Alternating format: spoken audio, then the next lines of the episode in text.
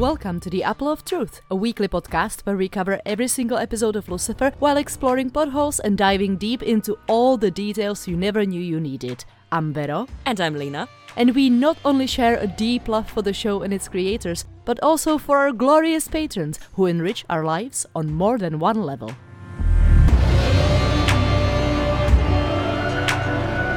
Today we're talking about season 3, episode 8, Chloe Does Lucifer, which of course is a reference to a porn movie. Is it? It is, and I didn't know either. Because, spoilers, the title in German, very different. It doesn't work in German. Are you gonna tell us what porn movie? I- am gonna.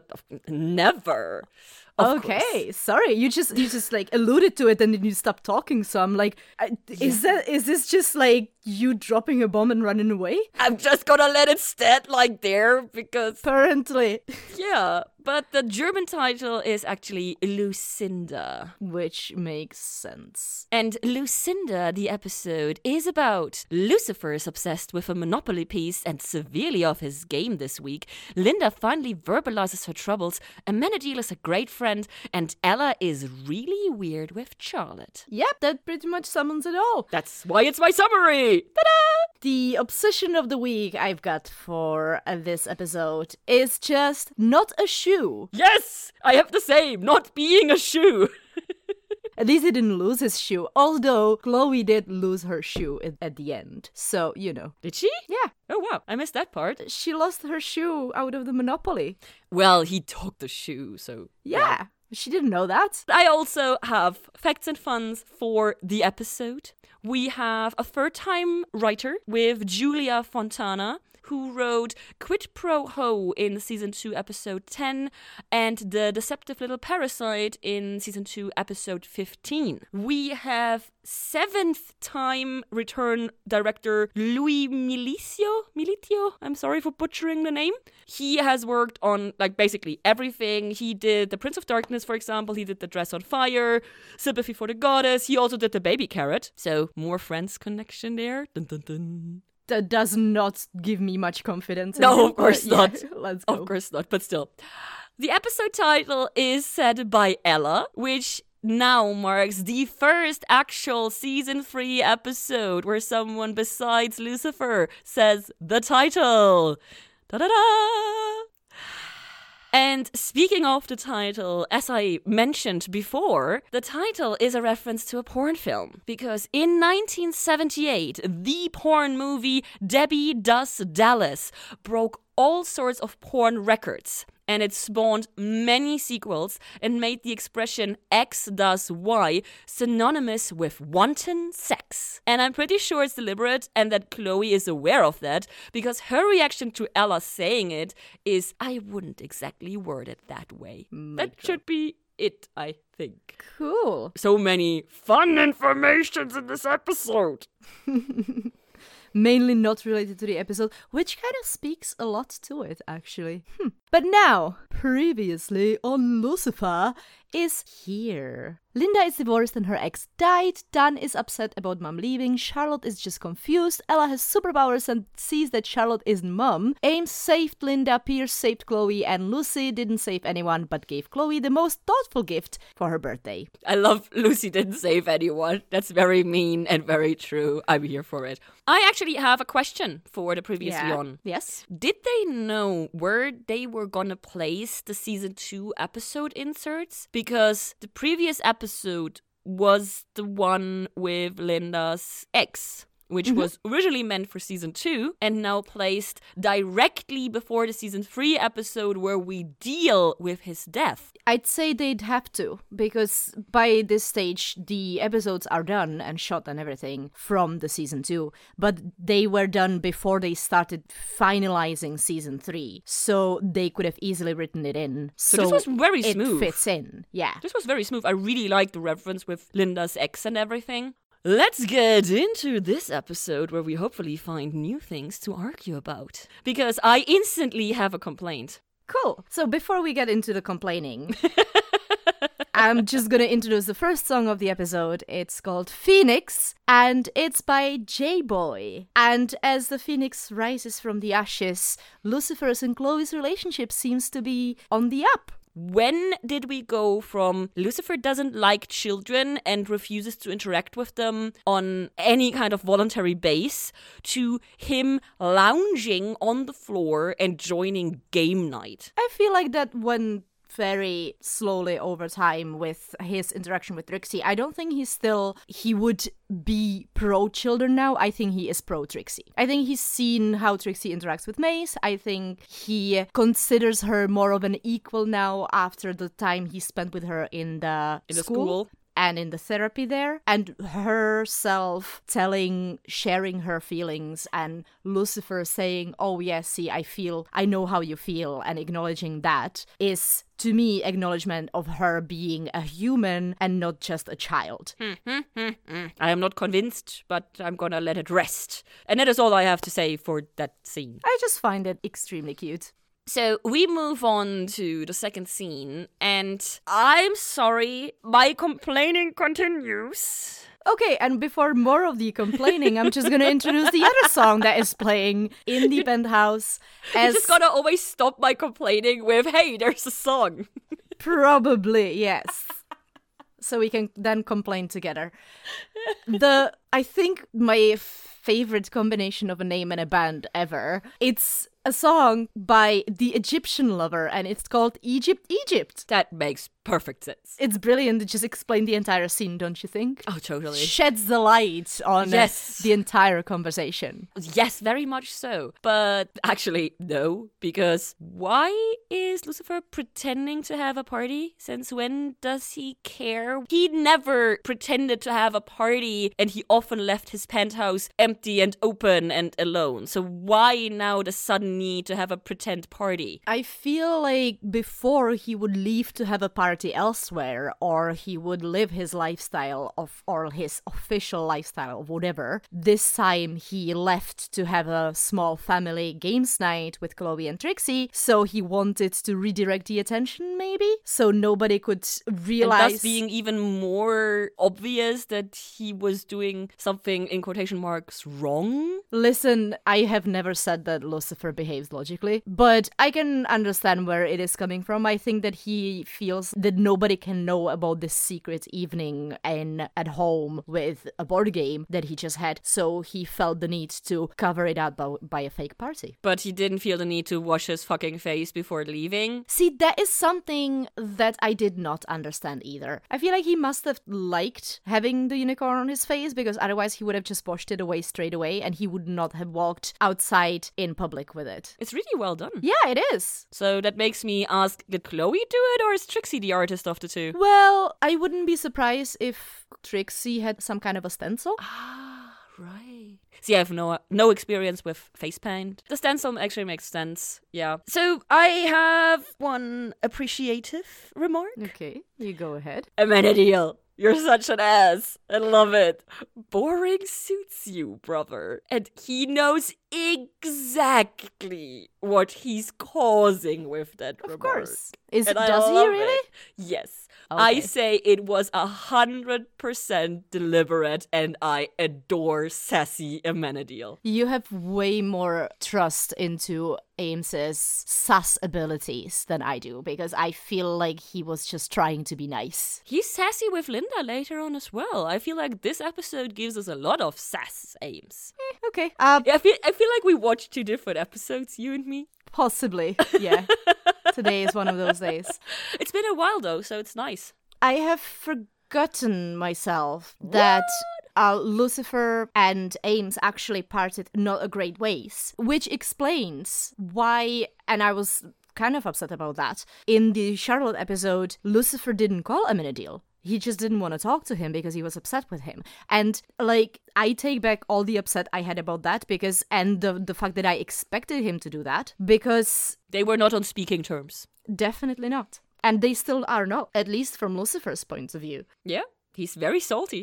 another kind of a cute thing that I found about this scene is the fact that Lucifer willingly admits that himself, Chloe, and Trixie did karaoke after playing some Monopoly, Yeah, which I find cute. I have made my feelings very clear on. So yeah, that is my last note on this scene. So we can move on to with this beautiful cut of Lucifer being told that boring suits him and his face being butthurts over that expression at the crime scene and of course agonizing over that. we very very quickly find that this is gonna be the obsession of this episode because Dan also joins in confirming that Lucifer is not his usual self anymore I have a question. I find it interesting that Dan doesn't really have an issue with Lucifer spending so much time with Trixie because I don't feel like Chloe told him beforehand because she had to explain they were playing Monopoly the last night. And I feel like he usually would get very blindsided by that and maybe even upset. And this time he just takes it with a lot of Grace. grace and kind of piles on with making fun of Lucifer. I feel that the relationship between Dan and Lucifer has mellowed quite a bit. It has been a while since Lucifer called him Detective Douche or has deliberately antagonized him in an overt way. Dan also has not like been pointing out flaws or anything in Lucifer, and this feels very good-natured fun, which of course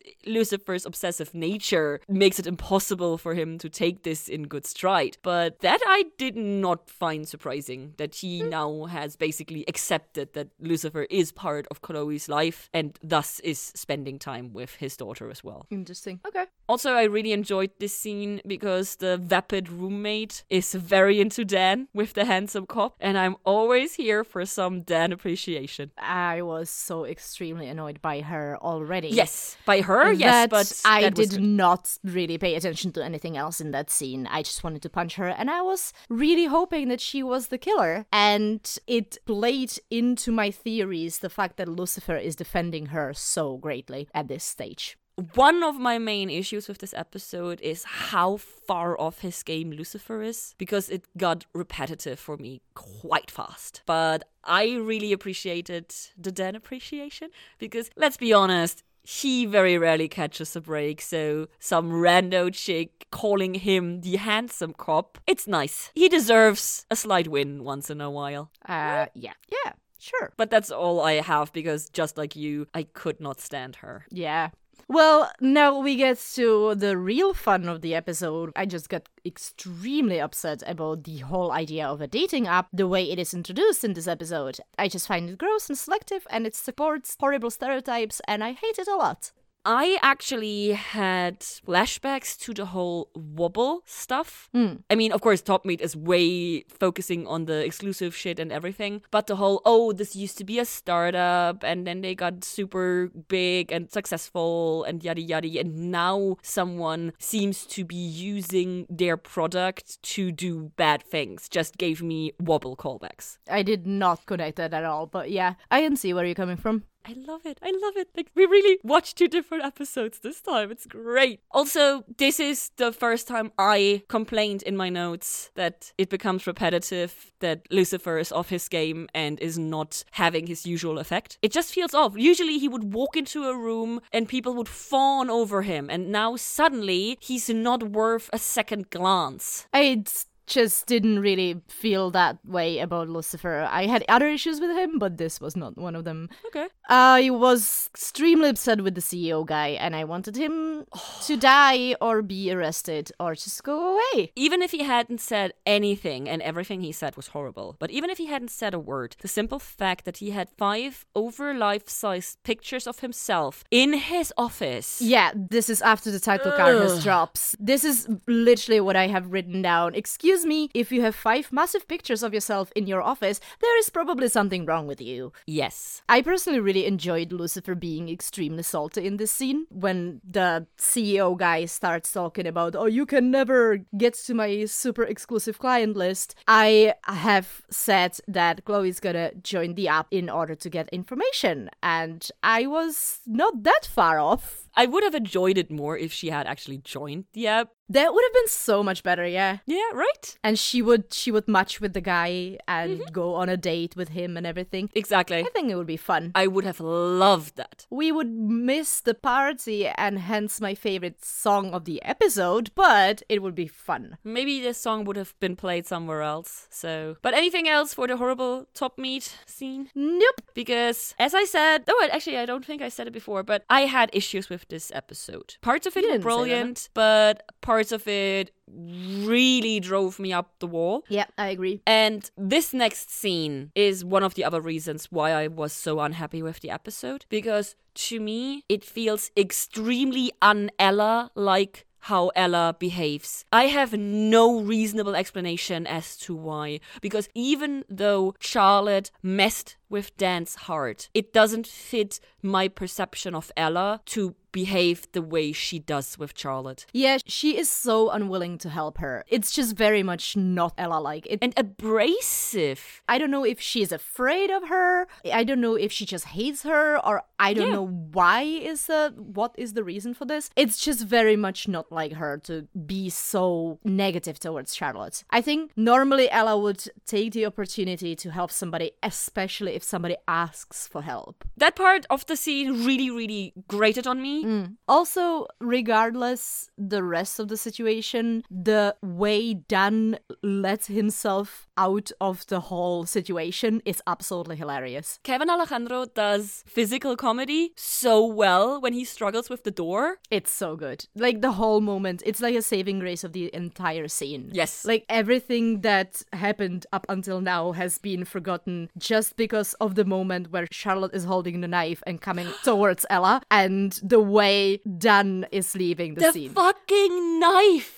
She, in this moment, is more menacing than Mom was the entire season two. It was That amazing. was so well done. Yeah, and hilarious because I didn't realize that it was a knife until I saw Ella's face and her reaction to it. And then obviously Charlotte was exactly the same. She's just like, I'm I'm just gonna I'm trying to hand you the evidence that you dropped. Why don't you take it? And then she looks down and she sees the knife. It's brilliant. Yeah, so I'm gonna be praising every moment Charlotte is in because boy, am I fangirl now. well, speaking of praise, we go to Linda's office, and it's been a while. And we get to see Linda struggling with organizing a funeral for her ex husband, which we get to meet. It's the Reese is in pieces person. I'm not reacting. I'm just saying I'm not reacting because people cannot see me not react. It's okay, I can laugh for both of us. And she feels like she's on the verge of a breakdown. Yes. And I gotta appreciate the whole thing with the urns that she asks Ames's opinion. And sometimes this is what all you need. You need somebody to say, "Oh, I picked this." For you to realize this is why people say that you should flip a coin, and then if you judging by your own reaction, you will know what you really, really want. So, judging by Ames's reaction, she realizes that she wants the classic urn for the pieces of Reese. If you don't have anything else for the scene with Linda and Ames, Mm-mm, I don't think so. then we can move over into scene seven at the precinct. Mm-hmm. My first note is that obviously the so declared boring dead person seems to not be boring at all because she's a mad hacker. And the term always makes me giggle because hacking on TV shows is always just so ridiculous. Yeah, I didn't honestly. I have not paid that much attention to what is actually happening in the scene because I as I was gonna start writing down my notes on it, I stopped it and as it turns out, I stopped the episode right when I saw the Kim's profile. And Freeze frame! it's not great. I have written down both of them's profiles. And did you? No, I only did my Devils in the Details about one word on Forever 29's profile. If you want to know the difference between splooshing and sploshing and why the writers use the wrong one, in my opinion, you have to listen to the bonus. I have written down both of the profiles and I will proceed to read them to you because honestly, I don't have experience with online dating. I kind of hate it. I'm a very much like in person type of a girl. I have a lot of experience with online dating. I personally found both of these profiles extremely bad. So maybe you can offer me some insight. Would that actually work? So, first we have Kim. Kim has written, Do you like bad girls? Because I'm bad at pretty much everything, including describing myself. Smiley face. This is the cliche profile of like 60% out there. It's so bad. I see this profile and the only thing I see is, oh, this girl wants to fuck. Yes, exactly. Yeah, but like, this is not supposed to be our character. Like, she is not supposed to be like that. She's not supposed to be having a profile that only says, I wanna fuck because I don't care about what I'm gonna write down here. Anyway, likes. One, bad horror movies, the worse the better. Two, karaoke. Three, escape rooms. All the likes, I'm with her. That could be me. So, like, you gotta see that this seems to be a smart, fun girl. Yeah. Why does she have such a bad fucking bio? Like, it's. Uh. Because she's a bad girl and she's bad at writing about herself. Dislikes. 1. Online dating profile writing. See? 2. Working out. 3. Cabbage. Okay, I'm Kim.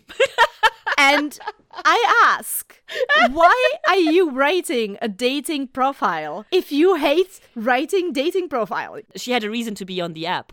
Yeah, to stalk out a guy that she saw. Like she couldn't just approach him. Yeah. Okay.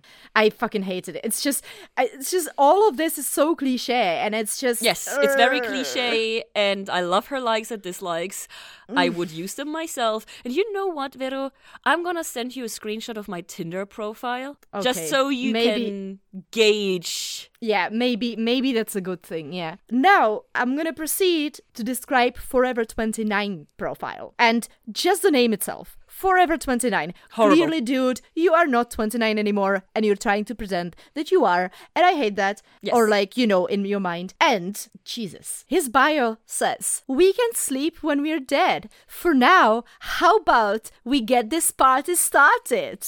Classic. Yeah, sex. That's the only reason why he's there. Exactly. Likes. One, riding waves. Two, feasting on sushi. Three, splooshing. I mean, straightforward, I want to punch you in the face type of a guy. It's important to make clear if you have a must have this fetish. Oh no, I do not have issues with him writing down splooshing, but uh, riding waves and feasting on sushi, just the way it's worded, He's a surfer douche. He's a surfer douche through and through. Yes. Yes, very much so. Dislikes. 1. BS, or formerly known as bullshit. 2. Vanity. 3. People who don't know what they want. He knows what he wants. He wants no sleep, all the partying, waves, cold fish, and his fetish. And yet, he ends up with Kim because he feels connected to her. Like, it's just so contradictive. The entire thing. It's just, it goes against, like, if he really was looking for a real human connection, Then he would not be on a top meet dating app. Also, why would he have anything like that written on his profile in the first place? Because, as I said repeatedly, this all screams, I just want to sleep with you and dump you. Yes. And, like, I have no issues with that. If you want to do that, do that. But then don't complain that the girl who you're going to meet up with is going to be nothing but her face and her body. And this is why I was so upset with it in the first place. This is dehumanizing people. This is literally just so these people can sleep with somebody who's on their society level.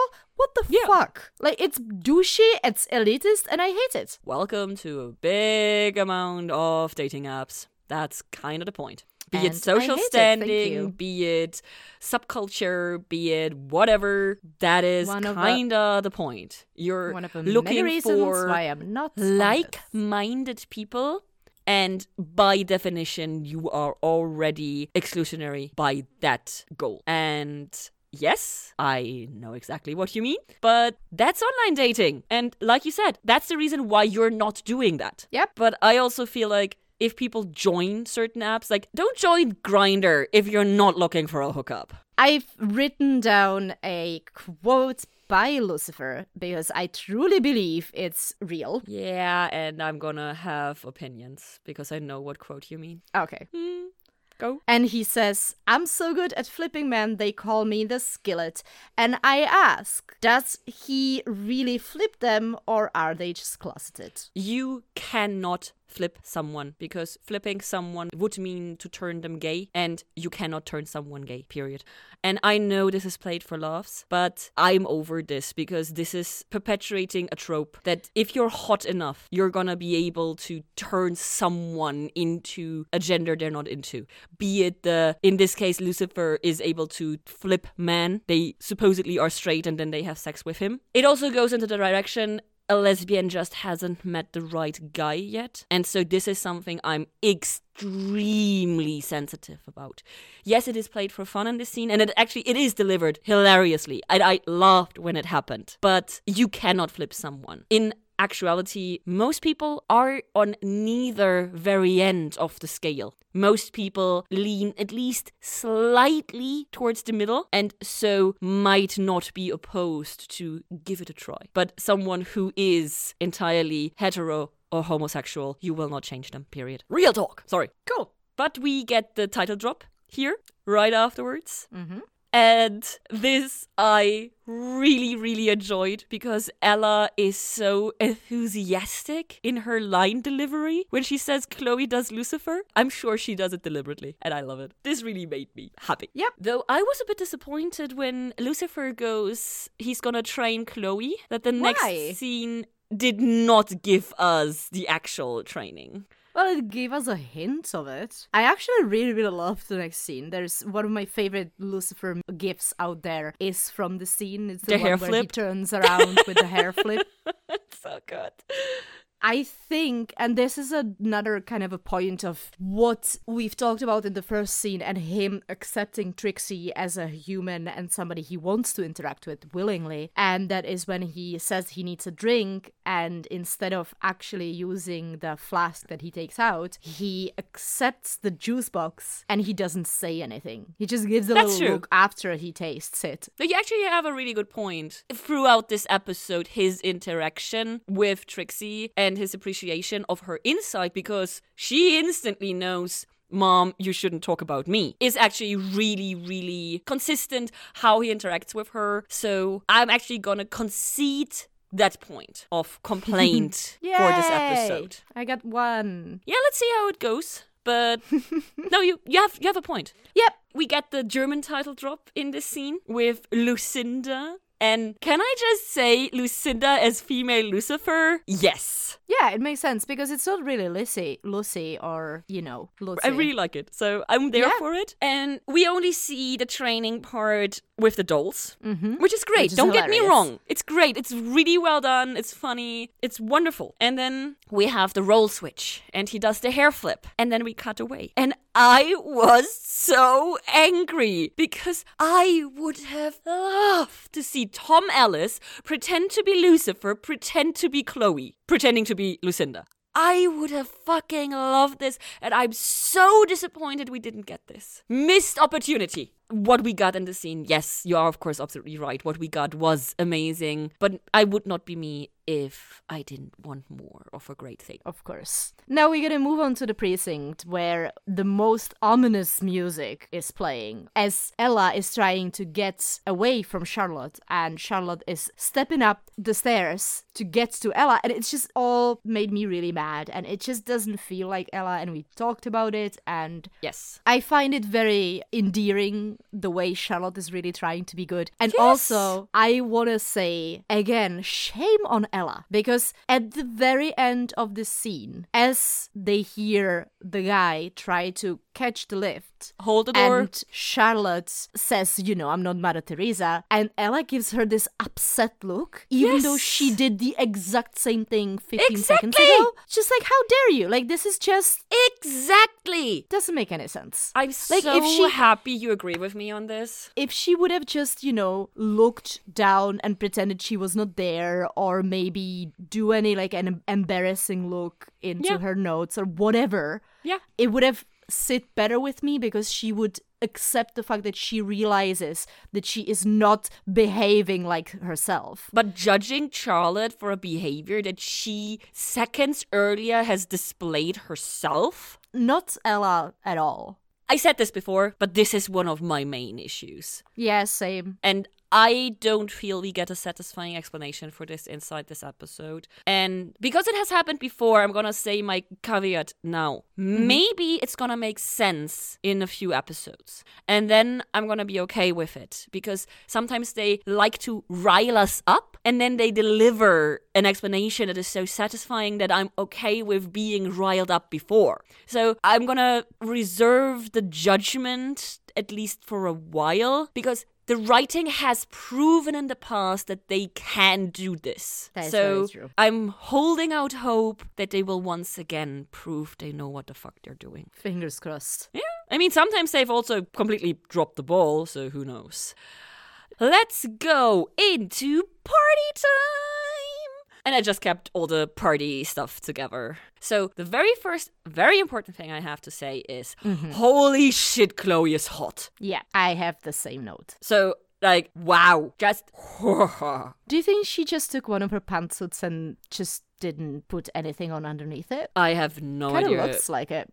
But kind it's of looks fucking like amazing. the suit that she wears later on in the episode, but later on in the episode she actually has a shirt underneath it, and it's really she looks amazing. I was distracted by how great she looks, I have to confess. So, wow. Also, I really appreciated that she's wearing the necklace. Not for long. I found it absolutely adorable and like it says a lot about the relationship when Chloe takes his pocket square and yeah. she uses it for herself and he doesn't stop her or he doesn't even get mad at her. Mm. I think it speaks a lot to whatever is happening between them is very strong and I really like that. Yes. I also like the exchange we get with this because she hands him over the bullet necklace for safekeeping. And it basically, in exchange, she takes the pocket square. It's an exchange, so later on, they're gonna exchange it back. And since that didn't happen, I was kind of left wanting. For the rest of this scene, I'm gonna refer to you because I hate it. so I'm gonna leave it up to you. Okay, I'm just gonna very quickly mention that as she walks into the party, we can hear a song in the background called Tonight by LCD Soundsystem.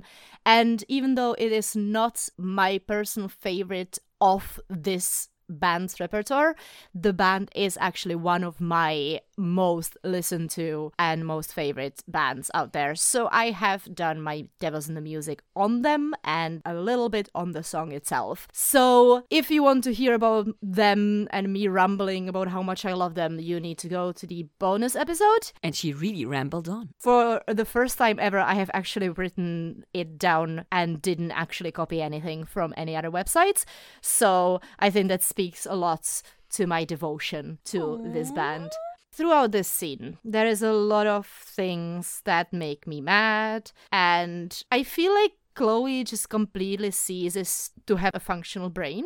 Yes. And as much as I can understand that they are trying to set her up as she doesn't really know how to flirt, nobody is this bad. And she has proven in the past that she is better than this. Exactly. Remember the party with the yeah. pseudo hip hop boy? Yeah, the whole situation where she pretends to be his fan instead yes. of an infiltrator. It just doesn't really make much of a sense for her to be- behave this way, except for the fact that Lucifer is trying to talk to her on her earpiece. But then again, Lucifer is not saying anything crazy or radical. If he would have asked her to say details about things that she has not, no idea about, no, he's just telling her, you know, to laugh. Laugh and she, honestly, that was just so bad. It made me so uncomfortable watching that. I hate cringe in general, and this was really, really bad cringe. I was kind of hoping that it was to get better, and it just did not. It ju- it got worse. It got worse, and then she takes out the earpiece, and Lucifer, for some godforsaken reason, decides that it's a great idea to walk into the party and like just reveal that she is undercover in front of other people. This is also not Lucifer like. This is back in season one. Yeah, he's been working with her long enough to know that this is not what you do. He would have at least dragged her away from people to yeah. talk to her. It was just very, very infuriating for me to watch this scene. I actually appreciated one thing at the very end of the scene, and I'm curious if you also caught that or if you just didn't consider it relevant. The end of the scene, he's running away from them, and then he realizes they are just cops and not paparazzi. Mm-hmm. And I mean, speaking of season one, of course, paparazzi are worse than cops. Yeah, I just didn't deem that important enough for me. Okay. I appreciated that. I'm just gonna ignore that this scene ever happened. So I'm gonna go directly to the precinct. Yes, please. Let's just pretend that Chloe actually joined the app and went on a date with matched with Forever 29 and went on a date with him. That's where she arrested him and brought him back for questioning. Perfect. This is now reality. This is headcanon accepted. This is No, it's not just happened. headcanon. This is now actual canon. We changed the episode. Yeah. Perfect. So Forever 29, aka what's his face? I did not write down his name. Never mind. I don't know. I didn't care. Did we even find out what his name was? Anyway, Forever 29, first thing that I written down is that he does not look like his profile picture, which I should not be surprised at all. because Lucifer already mentioned that when they were talking about Kim's profile. Yeah, exactly. It feels like something that is very typical on dating apps. I know that probably very much high percentage of that is just the cliche, but since we were dealing with two very, very cliche profiles, it does not surprise me at all that he does not look like the same guy. Let's just say, in my experience, and I've went on a lot of online dates, not during this year, obviously, but before COVID. Most of the time, people actually look like their pictures. So, it is just a cliche. Yes. And but again, because we are dealing with the most two most cliche pro- profiles in the history of cliche profiles, yes. It does not surprise me whatsoever that this dude seems to be a completely different guy than the random eye picture that looked like this super tanned, blue eyed, freckles covered nose and whatever. Yeah, here we are. Him talking about how much he appreciated that Kim was a real person and how they really connected and whatever. Yeah. Even though his profile seems to be pointing completely different direction. Also, another one of my complaints, I mean, mm-hmm. many, many times in the past episodes, we've had a certain type of moral in the story. Yeah. Where Lucifer starts out with one obsession and in the end, he realizes that actually it's different. Mm-hmm. It has been quite a long while since we have had it handled this ham handedly because this is so obvious. Being your true self is much more important than being interested on the internet or for some other people. Superficial shit is not relevant. It's like, yes, we get it. So I, I was very um I don't remember the word what's the, the the exasperated. I was very exasperated with this type of storytelling. We go out of the interrogation room. We move away from Lucifer and we have more Ella hiding from Charlotte. Did you have the same association? Probably not. I have a movie reference in my brain. Yeah, do you? What's it? Jurassic Park. I have seen that about 15 years ago, so with the I kids really- hiding behind the kitchen thingy and the raptors coming in and walking past the kitchen aisle. Okay. That was my association. Okay. yeah, that's fair enough. I never actually really loved Jurassic Park, so I haven't made the connection because I don't remember it. oh, girl. But Ella is hiding away, and I understand that it's supposed to be funny, but this is It wasn't. as much as you've mentioned before, one of the things that was supposed to be funny and you got really deep with it, this just did not land for me at all. It was Exactly. just so unlike Ella, and I know we've said it so many times. I just had one wish at this stage, and that was for Ella to be honest with Charlotte and tell her why she's avoiding her. And the fact that Ella yet again is being the biggest hypocrite in the ep- entire episode by sending Charlotte away because she lied, even though she's been lying to her since the beginning of this episode. Like, there is Exactly. barely a moment where Ella is direct with Charlotte. Or honest. And Ella is always honest. Exactly. And now she is punishing Charlotte for doing something that she's been doing all along. It's just Yeah. very upsetting. Yeah, I'm fully with you on board. Made me so angry. Yes. But now we go to the beach. And we get a song as we get to the beach called Eyes Wide Open by the Popo. That's actually a really good title for this scene. Yep, Because it is. This is one of my favorite scenes, like both this beach scene and the one that comes afterwards. I really enjoyed this. This is part of the reason why Amenadiel really worked for me in this episode. I always love Linda, but I have been complaining about her trying to ignore the effect that her experiences had on her and now seeing her completely overcompensating and then verbalizing what is going on that knowing is not making life better. On the contrary knowing makes everything worse because she is so focused on just the one thing she is still convinced she's going to hell, and this is the only thing she can focus on. And then in the second beach scene, there's gonna be more on this. But now we have this desperation in Linda and the compassion in Amenadiel. And I really, really enjoy the interaction between Linda and Amenadiel. So this is the quality I'm used to, and this is actually, let's be honest, this is the quality I'm demanding of this show. That you are. And so the whole thing between Linda and Amenadiel made me really, really happy. Yeah, I absolutely agree. Oh, I actually wrote down the roommate's name. Oh, did you? Next scene coming up, we have interaction with the roommate, and the roommate's name is Esther. Oh, I just call her the annoying bitch, so that was a good enough name for me. My first note is Esther is a complete fake. Who could have seen that coming? Maybe, and just maybe, hypocrite is the word of the week. Because as much as Ella is being a complete hypocrite in her behavior towards Charlotte, the entire Esther situation is being very hypocritical as well because she is lying and she's pretending to be something that she's not, and then she is shitting on Kim for actually being like doing things that Esther is trying to do. It's just, ugh, very annoyed. You are completely right. This is one of those moments where you summarize the episode so much more eloquently than I without meaning to. These are the moments I really love you because Aw. everyone that we have been complaining about or that is acting out of character is being a hypocrite. Linda mm-hmm. is being a hypocrite by pretending to care about her ex husband's death while she actually only cares about her own obsession with dying and mm-hmm. going to hell. Lucifer is being a hypocrite by pretending to still be only the playboy character who does all the partying and sexy times and yay, yay, yay, when actually all he really wants is to spend a nice game night with Chloe and Trixie.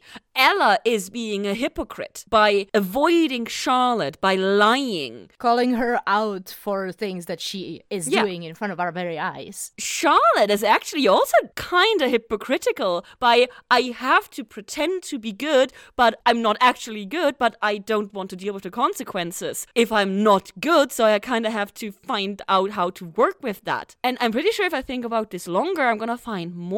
So, yeah, hypocrite is the word of the game, is the word of the week, is the whole theme of this fucking episode. Thank you. And it is why it's so infuriating for me personally, because this is what I hate so much. This is probably one of the things that I hate the most about people, is when they're being hypocrites. thank you for making it so clear. Mm. Because, just like you said, this is what makes it so grating. Thank you for spelling it out. Makes me feel better a little bit. You have these moments where I'm like, how did I not find the ability to verbalize it? And you go like, yeah, well, everyone's a hypocrite.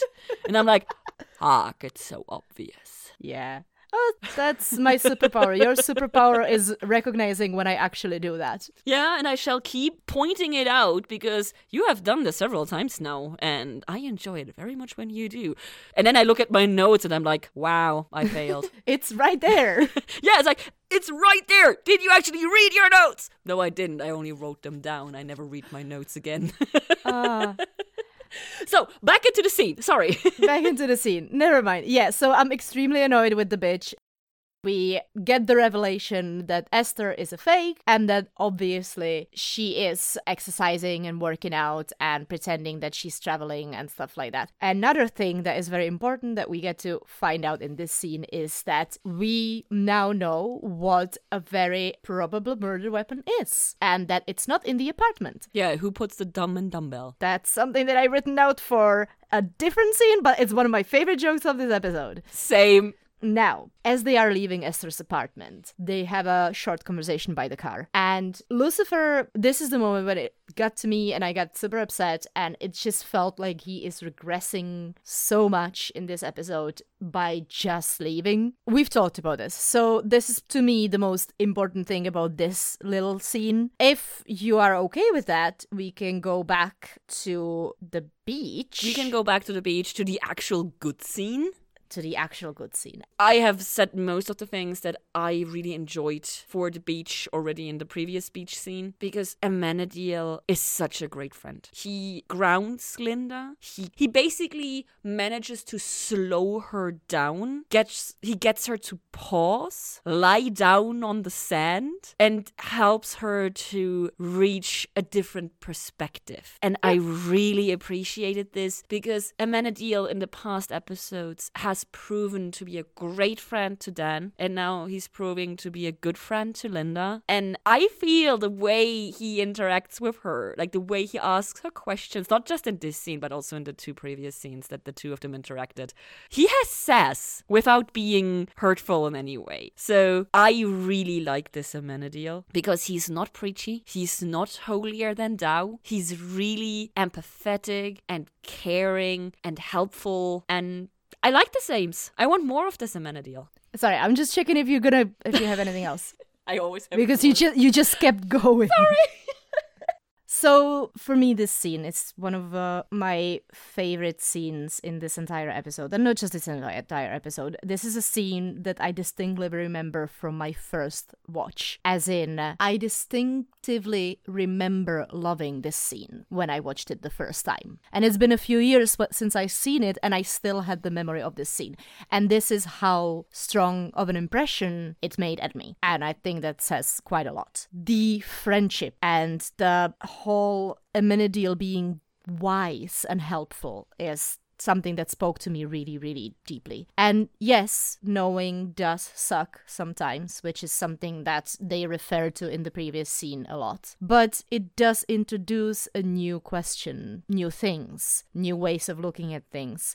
So we never really know everything. There's always more knowledge to be had. And this is a philosophy that I can get behind. And I really like it. And it's really, really obvious, but it's also something that needs to be said in order for you to accept, to being able to comprehend or accept that. So I saw this. Now I'm gonna say something that made me actually slightly upset with this scene. And that is when I saw this. I remember when I was watching this show for the first time, I was still a smoker. And I remember after this episode, I was standing outside of the house with my sister and we were debating this. And I had a strong feeling that they were gonna try to cross the line and make them into a couple from this scene.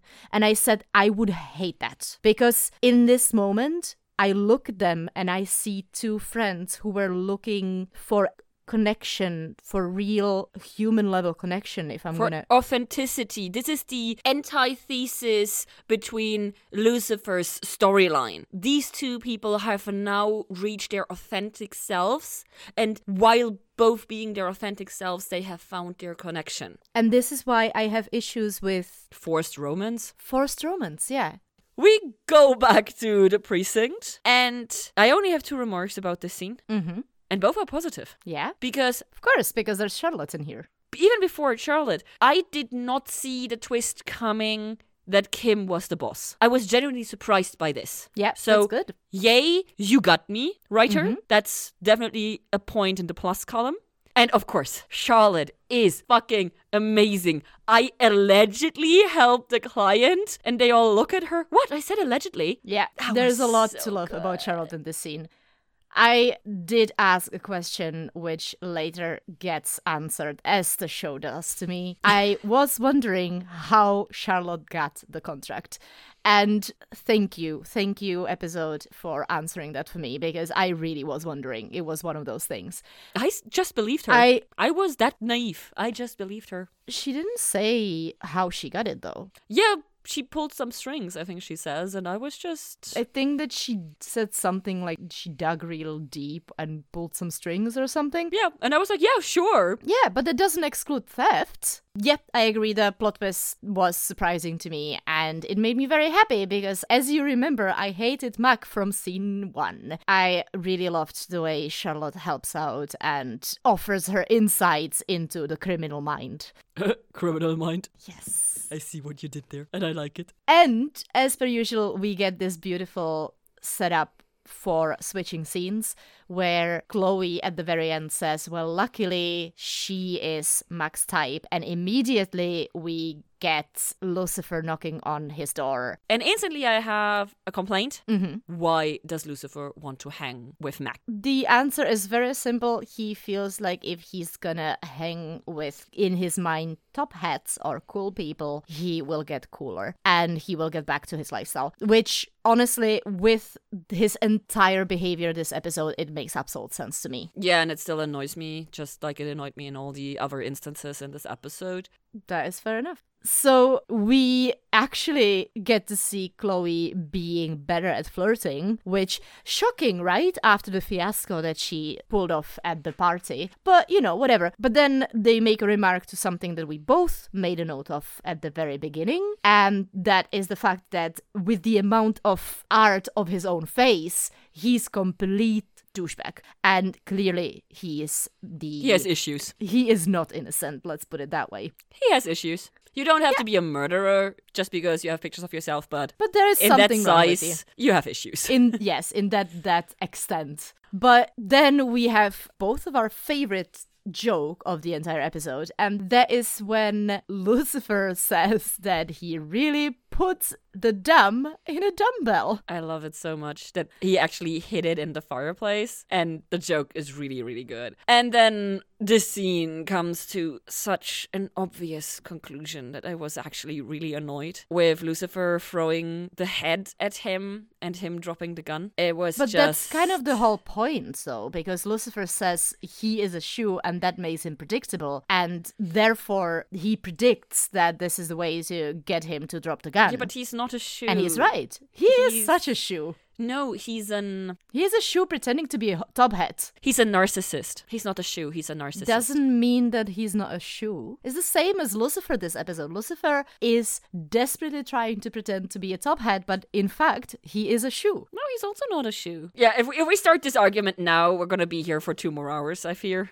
It's just I feel like we are both explaining the, The shoe same slash top hat metaphor in a different way. What? Whenever did that happen? No idea how you come to think that. So we have now finally resolved the case of the week, and so we get to move on with more interesting parts of this week's storyline. And I did not expect us to see a therapy session this episode, so I was very appreciative when we got one. I mean, how much of a therapy session is it, really? But still, we get it. And in that session, Lucifer asks Linda how she's doing, which I did not expect, and I really like it. As it starts, it could be considered a session. To me, it was, especially because of this moment and the way that they share a drink at the end of it. It's more of like a hangout with a friend, catching up with a friend, rather than an actual session. And he also now shows that he really cares about Linda. Yeah, 100%. So this is character progression that I like. I'm gonna say it once more for the people in the back row. You do not change people from straight to gay. Oscar Wilde was not straight when he met him, and I went into this before, so I'm not gonna go into it in detail again, but I'm over it. And having the same joke twice in the same episode rings extremely tone deaf to me. See, to me, I appreciate the callback. It's bad. It's bad. It's bad. It's harmful. It's horrible. Don't. Ah. To me, this scene was actually very positive regarding the last thing. Aside from that, it's great. It actually helped me a lot to accept Lucifer's storyline, and I was feeling pretty good. So, when we now moved on to the precinct, to me, the most important thing was okay, so you fixed Lucifer and my issues with Lucifer. Let's try to fix Ella's issues that I've had this episode. And for a little moment there, I was extremely happy because it feels like Ella is finally being herself and starts talking to Charlotte about being good takes practice. And yes, it does. Of course, everything takes practice. Nothing just comes to you without anything, with any work whatsoever. And the fact that Charlotte comes to Ella and admits the theft to her also works really well for me. But then, then Ella was doing so well and she is so willing to help before she realizes that Charlotte would be around more. And then suddenly she takes a step back and Yeah. mm, it was kind of like it wasn't so bad, but it was kind of getting back borderline to my issue that I had before. But the bonus of that, the positive side of that, is Charlotte's gonna be around more now. And also, the most important part about this, I was right. Charlotte is going to be a DA. Oh, yeah, you were right. Yay! Ha! Got it! Yeah, for me, this scene did not put me in peace with Ella's behavior at all, not even a little bit. So I'm still, why is Ella this way with Charlotte? But mm-hmm. I was right. Charlotte's gonna be a DA and we're gonna get more Charlotte, so I'm happy.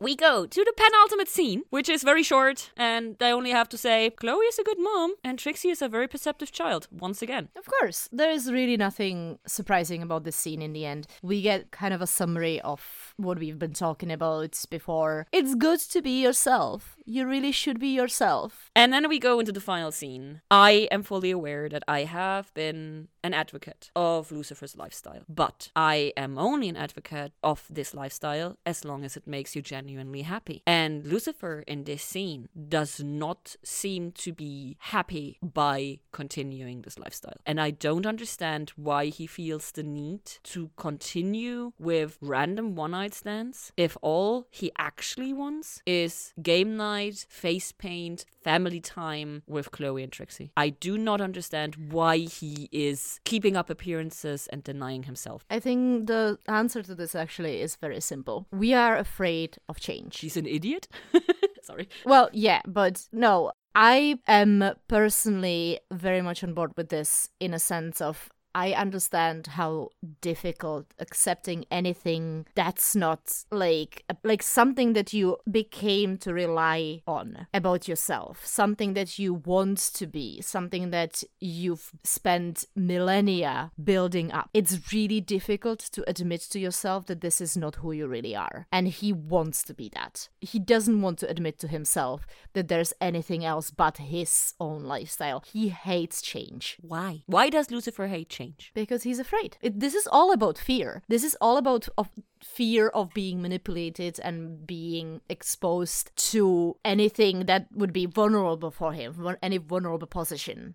So is this still connected to anything he might want in relation to Chloe is only manipulated by God because God helped Chloe come into being by granting the miracle to Penelope Decker. I am convinced that at least partially it is, yes. And partially it is about himself directly. I don't have an issue accepting the part with okay, he's still like convinced anything to do with Chloe is part of God's manipulation, but I don't understand why Lucifer as a character would be afraid of change when he is the embodiment of rebellion and what is rebellion if not change? We're gonna end up this scene with the last song of the episode that we get as Lucifer is walking away towards his bedroom, and it's called Legend, and it is by The Score, because he's a legend who is about to scar. Wow, that's so bad.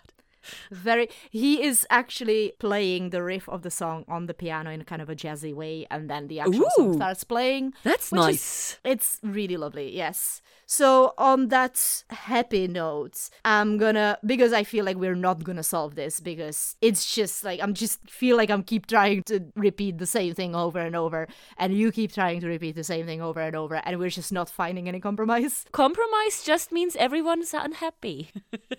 not necessarily true. But I'm just gonna tell you how I feel about the entire episode because I'm sure that you're gonna have some notes on that yourself. what?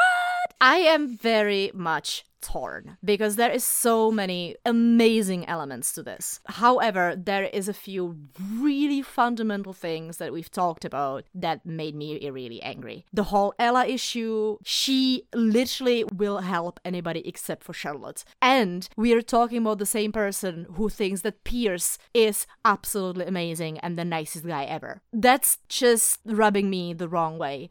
That was probably the biggest thing. And we've talked about all the other issues during the episode, so I'm just gonna let them go and I'm gonna concentrate on the positives. And that is that we had this amazing conversation between Linda and Amenadiel and Linda and Lucifer. And I mean, Linda really is the brightest star of this episode for me, next to Trixie. But Linda gets more of the speaking time, so it's probably. We do get Chloe in absolutely stunning outfits, as I mentioned before, and we get a promise of having more Charlotte around, which I am absolutely happy with. We also get a promise of Pierce coming back next week, but I'm gonna pretend I didn't hear that. I pretty much agree with everything you said. It's bottom line an okay episode. It was for me mostly confusing. I did not understand several characters' behavior and where it was coming from or directions. Mostly, as I repeatedly said, Lucifer's interaction with the family and the game night, and explicitly and mostly and horribly Ella's deep refusal to help Charlotte. It makes no sense. On the other hand, it had deeply hilarious moments. We finally get a proper tie in of Charlotte with the main cast. Linda made great progress,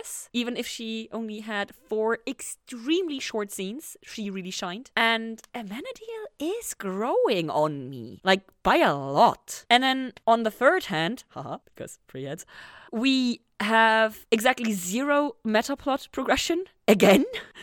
Ella dropped the hint that Pierce is gonna be back in a week. So I assume next week it's gonna be different. But this episode is basically a filler episode. Possibly. And with this, we say thank you for listening. If you are curious, find us on the various social medias. We love interacting with you, either over there or when you send us emails to lucifer at If you want to get even more personal and have secret chats with us on our exclusive Discord server, you can join our Patreon at patreon.com slash TAOT podcast. We have a whole bunch of different rewards from early release to hours of bonus content. Yes, hours. If that sounds like too much pressure, you can help the show by leaving positive iTunes reviews They really, really help. or telling all your friends about us because nothing beats a personal recommendation. Thank you. Bye. Bye.